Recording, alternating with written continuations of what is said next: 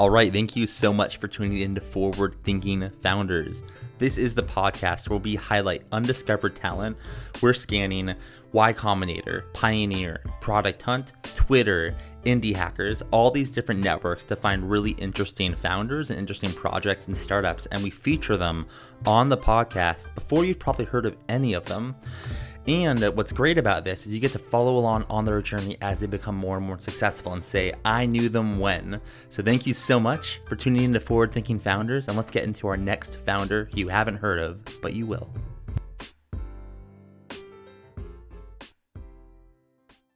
All right, how's it going, everyone? Welcome to another episode of Forward Thinking Founders, where we're talking to founders about their companies, their visions for the future, and how the two collide. Today, I'm very excited to have on the show Clay Jones, who is the co founder, the creator of Flutter. Clay, welcome to the show. How's it going? Thanks, Matt. How's it going? Doing very well. Good, good. I'm glad it's going well. I'm doing pretty well too. I had my afternoon coffee a couple of hours ago and I am feeling fantastic. Also, fantastic because we're talking, and I think you have a really interesting uh, product here, and I'm looking forward to diving in. For people that don't know what you're working on, can you talk about what what is Flutter and, and what does it do? Yeah, absolutely. So I like to describe Flutter as a live dating app experience. Uh, and the u- the unique twist that we have on kind of the dating apps is that we are actually only live once a week. Um, so the app is only works on Sunday, and at the end of Sunday, all matches and messages disappear forever. That's awesome. So let's go through a um i guess an example use case not a use case but like a a story that someone would go through. So let's say i was wanted to use the app. I don't because I'm, I'm in a great relationship but just for the purpose of this podcast. So i would sign up and well yeah can you just walk me through if i signed up on like a tuesday can you walk me through the flow and then what happens on sunday? Yeah absolutely. So um, you can sign up anytime during the week. Uh, it's pretty standard onboarding process similar to most other dating apps you're going to have, uh, you know, your six photos. You're going to add the uh, three prompt responses, uh, which are pretty much just answers to questions. Uh, your traditional like school, hometown, company, job title, um, all that, and then you'll actually be put into a waitlist where all profiles are then reviewed. Uh, this is just to ensure that we don't have any spam accounts, that we don't have any, any fraudulent or um, inappropriate content being put onto the platform. Uh, and then once your profile is accepted, you're put into kind of that dating pool. Um, now, that dating pool doesn't open up until Sunday. And so the rest of the week, the app is pretty much closed off. Now, once uh, once we hit Sunday at 5 p.m., everyone that has claimed their spot to participate for that Sunday will then be put into a dating pool. They'll be shown anywhere from 30 to 40 uh, profiles that we find to be most compatible to them. They then get to choose which ones they're interested in, send likes to those profiles. And then around 6 p.m., so from 5 to 6 is when you're viewing profiles. And then at 6 p.m., we announce uh, who your matches are. So prior to that, you actually don't know who you've matched with. And so this is to allow you to focus on the people that are liking you and, and focus on, uh, you know, determining which people that you'd like to um, to chat with that evening.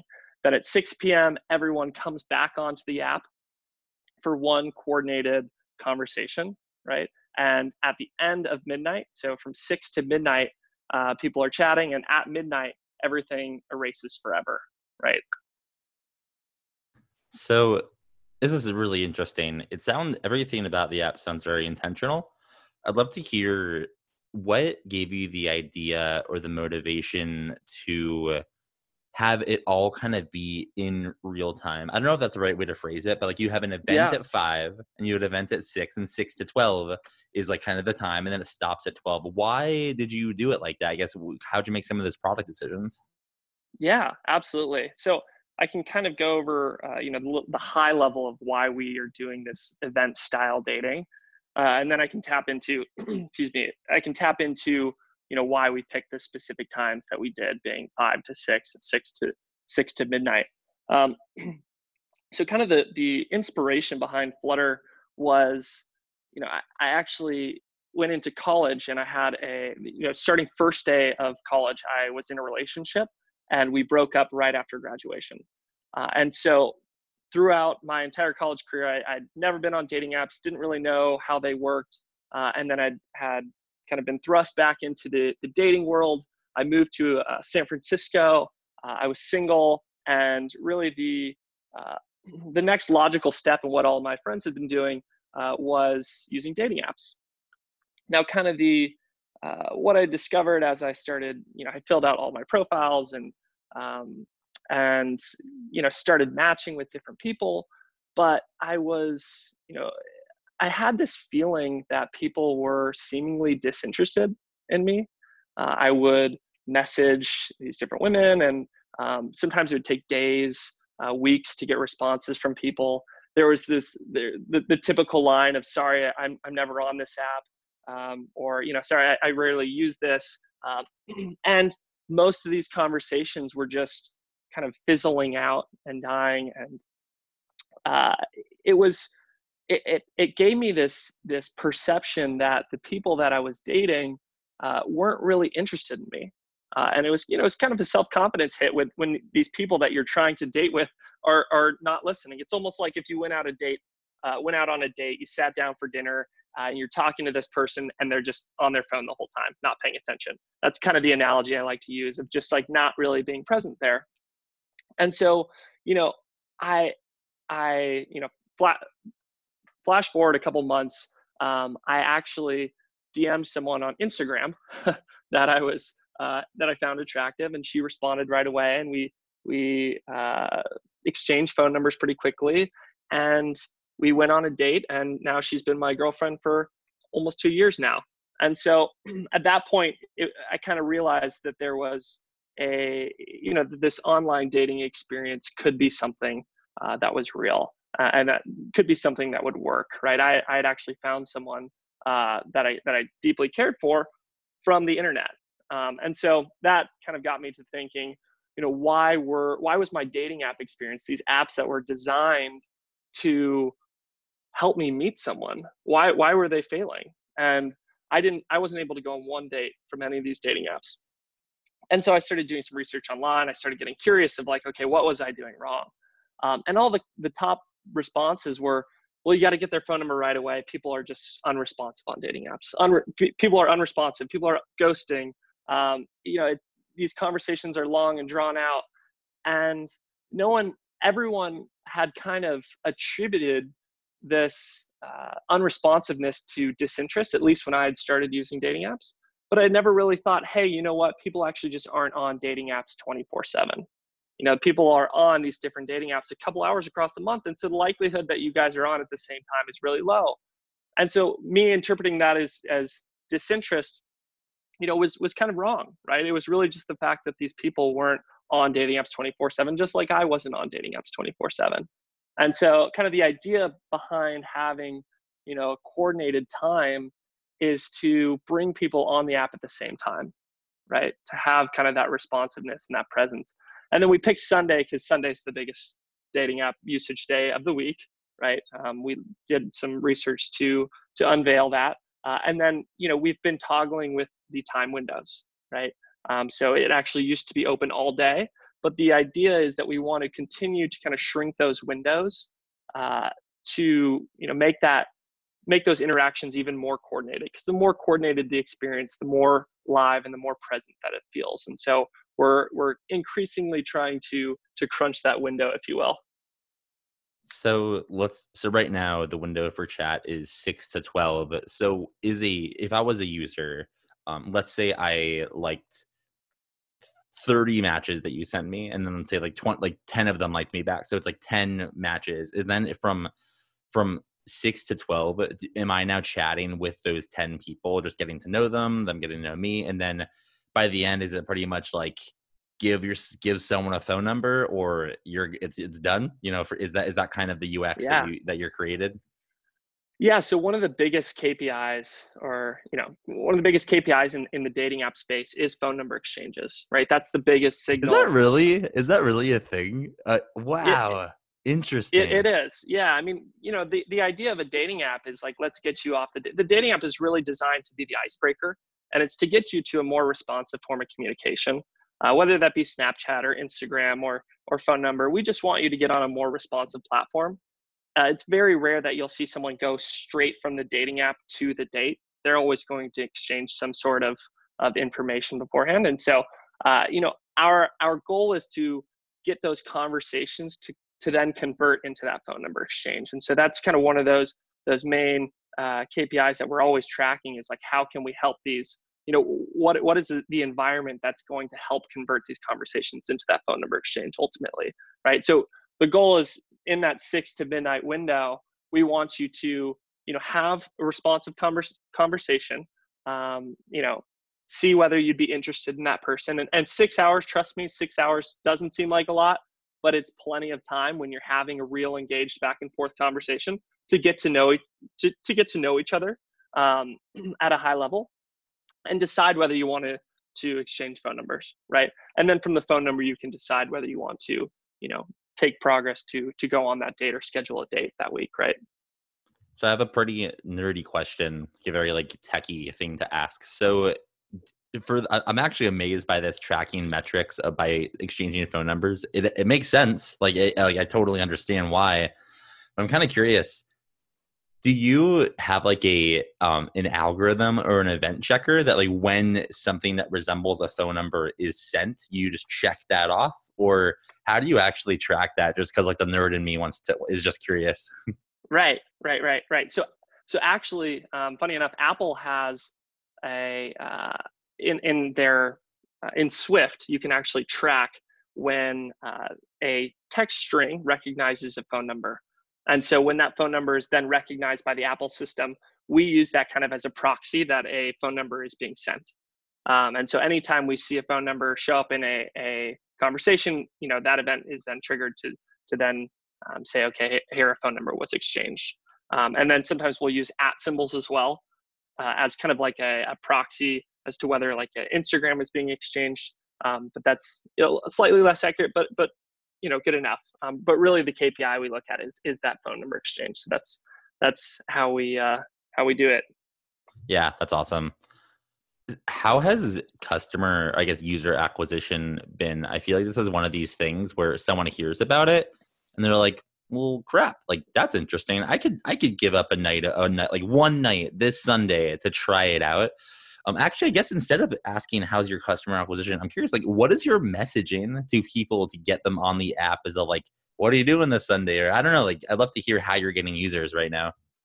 Right, absolutely. So um, there's definitely, you know, messaging, marketing messaging that we're using to try to attract kind of those early adopters. But you know, in reality, actually, to build a a real dating app community, uh, you have to have word of mouth growth.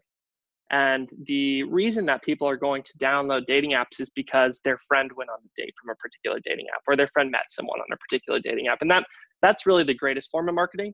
And so what's kind of worked to our advantage is because our app does have that very high conversion rate getting people to those phone numbers, it actually uh, helps people uh, have something to talk about. Uh, you know, I was reading a, a book con- uh, called Contagious by Jonah Berger, and he really talks about how um, you know we assume most digital word or we, we assume most word of mouth happens digitally but when in reality 93% of word of mouth still happens in person. And so it's really giving people you know what what jonah calls is uh, social currency right? Which is you know i match with this person um, i am going on a date with this person. That that's something that they see provides value to conversation. And guess what? I did it on this really cool platform. And so that's kind of the greatest form of marketing. You know, I, I I'd like to say that kind of the product does most of the marketing itself by just kind of providing that experience. But then there are other growth hacky ways that we're that we're trying to get some of those early adopters, and um, you know, there's there's kind of a slew of different um, things that we'll try uh, to to kind of onboard users in, in funny ways. There, my co-founder and I were uh, in the very early days handing out flowers to people in one of the neighborhoods in San Francisco with with little digital QR codes on them and um, you know telling people have a, have a nice day and, and try try Flutter and that actually worked pretty well. But um, a bunch of different random customer acquisition tactics at this point. Yeah, that makes sense. That's definitely a cool mindset and one I like a lot in a world where there's growth hackers and nothing wrong with them. I'm technically a growth hacker in my job. Like I do growth for Prenda, but you know, when you're when you're really early stage, um, I do think that that just spending the resources you would have spent on a growth team, just put it into product and make the product that much better, um, does really lend um, more marketing power. And that's actually how i'm kind of treating the podcast. Like i feel like a lot of people like you know as much promotion as the podcast as they can like i don't promote shit. I just like try to get the best guests that i can get on and over time as people see like oh wow like these guests are actually legit and you know and and they're, they're getting better i'm hoping that the same thing happens with the podcast. So i we're we're alike on, on that front 100% i'd love to hear how how do you think about the future with with this with this platform? There's a lot of really interesting things i'm just thinking about with an, an event based model. Um i don't know how are you thinking about you know future products um you know and uh, just expansion into different stuff. Right. Yeah no it's a great question. Um you know i get that that question asked a lot uh, and and i think it has a lot to do with how we perceive the future of dating um, as a whole. Uh, there's a lot of studies, you know, a study came out from a Stanford professor talking about how, you know, 40% of people now, uh, 40% of relationships starting today um, are coming from online, right? And so there's this major trend shift towards uh, actually meeting people online.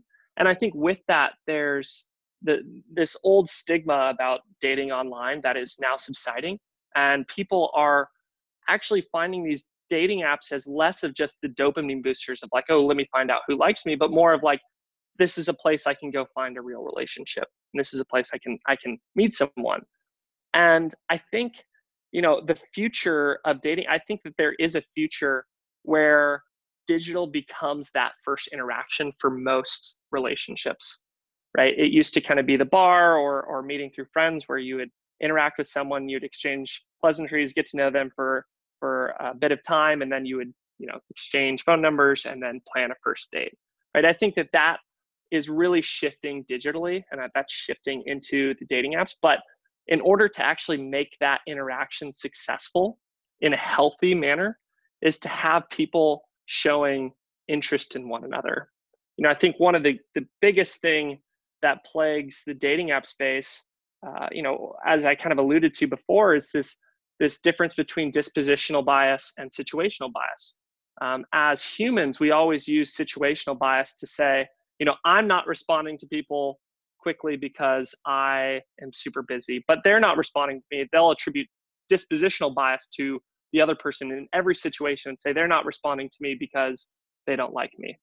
Right. And so I think being able to bring this presence back into digital dating can actually help us solve that first interaction with people um, when they're you know having that first interaction on a r- romantic level and so i do think that there is a future where you know we introduce video chat date or avatar chat date. And i think a lot of people are you know starting to move in that direction. Bumble just released uh, video chat. The league uh, came out with league live and um, you know i think that's definitely trending in the right direction but i think to get there ultimately we have to fix this coordinated usage piece first. We got to fix this this presence that's lacking in the dating app space right now. Um, and so i think that there is a future where dating apps do become that first interaction but it has to be done in a way that has that presence if you will right? Yeah that makes a lot of sense. Um, one more question and i'll ask the final couple. Uh, have you talked to many um, VCs about this or investors? And if so, how have like I feel like in, inherently VCs like don't like dating apps because so many haven't worked out. But I do feel like this is the, the, the product decisions that you made are like really unique um, and change the dynamic a lot. Have you had trouble talking to VCs about this, or have they gotten it, or are you just bootstrapped? Like, I'm curious, are are they getting it if you're talking to them about it? Yeah, yeah, that's a that's a really great question. So uh, it's it's funny. I, I in the beginning of starting this, um, that was the biggest piece of advice was don't start a dating app because no one's going to fund you. Uh, and it's going to be very difficult for you to raise money. Um, and, you know, I think initially in some of these conversations, uh, people were would put us off and they would say you know this is just another dating app we don't invest in dating apps anymore so many people have gotten burned and i think that that there's this misconception um, you know between uh, dating apps and what they used to be and, and dating apps now. I think uh, in the very early stages dating apps were matchmaking services. So you had tinder that created this whole swiping functionality. Uh, you had these apps that were coming out with very niche um, markets where you know something like JDate or Christian Mingle or Black People Meet, where you'd have these these communities of people uh, that would help you matchmake, and that was really all that these apps were for. They would put you into this chat period, but uh, it was really focused on the matchmaking, finding you the right person. And it wasn't until apps like Bumble came along that they said, you know what, the conversation, people actually aren't even making it to that conversation piece. Let's let's stop focusing so much on the matchmaking portion actually focus on the dating portion of these apps. And so there's this trend shift kind of away from these matchmaking services uh, like christian mingle and, and jdate and more towards these dating services like like bumble and like hinge right that are really focused on past just the matchmaking. It's focused on actually helping you down the funnel right? And so i think you know when we start talking about this this trend shift and why you're seeing these new dating apps having success even though tinder already exists you know why is an app like bumble able to come to market? Why is an app like hinge able to come to market? And it's really understanding that there's this this funnel right and and there's this last bit of the funnel which is that conversation uh, that's just not being addressed and it's still kind of broken and if, if they can kind of understand that and, and believe that there's this trend towards these more serious dating apps and, and we're fixing that last piece, which is the conversation, they're a lot more, uh, you know, they're a lot more open to it, right? They start to think, okay, this is something unique enough. You know, in the, the private equity space, there's been a lot of action in the private equity space with dating apps recently. Um, with the Bumble acquisition or Magic Labs acquisition uh, back in November, October. Uh, then there was uh, Meet Group was acquired, Then we had Grindr that was just recently acquired. So there's a lot that's happening in the, the private equity space as well. And so I think, you know, it's definitely starting to come back into conversation, um, and people are are now starting to be a lot more open to kind of the the this new dating app movement that's happening right now. Yeah, that's awesome. I'm I'm really excited to see how this grows and really what will come from it. I have a feeling that the your the format that you've you know you've pioneered, which is you know this event based dating, will spawn products that you can't you can't even think of yet because like what the the actions of people on the app they're gonna do they're gonna get you know so many things could happen which is exciting. I think it's a cool format. Um and my um my last question for you um before we hop off is you know you're you're doing what many would deem the impossible which is trying to build a, a dating app. I think you can do it and all our listeners think you can do it too. So my question for you is how can the forward thinking founders community help you? Do you have an ask for the community? If there's something you're you need help with how can we help? Um, feel free to make an ask if you want want to yeah yeah absolutely you know i think um, I'm very focused on product, right? And and really making sure that we're building the best product experience. Uh, and, and, there's a lot that comes to this business that you you realize when you're starting a company um, that that's beyond just the product you're building. Uh, and I think one of the biggest learnings I've had uh, through this whole experience is the importance of relationships uh, and the importance of having support systems of people that you can turn to um, in situations where you may not know where a certain path leads. Uh, and there's a lot of people with breadth, with with very wide experiences um, that have gone through kind of these similar uh, experiences and, and seen kind of similar things that that I'm going to experience in the near future. And so I think you know that connectedness and being able to really connect with other founders uh, that are you know in your similar stage or, or in a future stage is is really important. Um, and so you know I I would absolutely uh, love to kind of get connected and and you know talk with some of the other founders that are maybe consumer focused and and and really hear what they have to say or or at least just start kind of building out some of those um, connections. I think that that uh, is something that you guys have that's very valuable. Um, is kind of this network of, of founders um, that that are doing all sorts of different businesses, and so that would that would probably be my one um, my one ask Yeah, absolutely. At, at some point, I'm gonna like not. I'm not gonna say super soon, but at some point, I'm gonna like do something with the fact that I've interviewed now like over 130 awesome founders doing different stuff, and I don't know. Like I, I don't. I, I don't know what kind of community I want to do or something like that, but I will actually codify what you just said. But in the short term, I'll definitely connect you with some people that I think uh, I think would be good connections. So happy happy to help there, and just uh, best of luck, you know, moving forward with this, and um, just good luck. I think it's an awesome product. I, I think you know you're a cool founder, and I think the sky's the limit for you. So thanks again for coming on, and I hope you I hope you have the, m- m- as much success as you possibly can moving forward. Thank you. And thanks again for having me on the podcast, Matt. Really appreciate it. Okay. Thank you, everyone, for tuning into that episode. I hope you really enjoyed it. And luckily, there's another one coming up real soon. But before then, I have a couple things to tell you. First, if you're listening to this and you think you're working on something cool or you think you're smart, hit me up on Twitter. I am at Matt underscore Sherman, and that is Matt with one T. So hit me up, shoot me a DM and I'm happy to check out what you're working on and maybe we can get you on the pod. But at the very least, I'm happy to give you feedback on your product or project or startup. Lastly, if you can please rate this podcast in the iTunes store, that would be awesome. I'm trying to get up in the rankings so more people can discover these awesome founders. And the only way to do that, or one of the ways to do that, is growing with ranking. So if you like what you're listening to, please just go onto the iTunes store, give it five stars or four, you know, or three. I'm not going to tell you what to give, but just tell whatever I deserve, you should rate that. With that, I'm signing off. See you next time. Bye.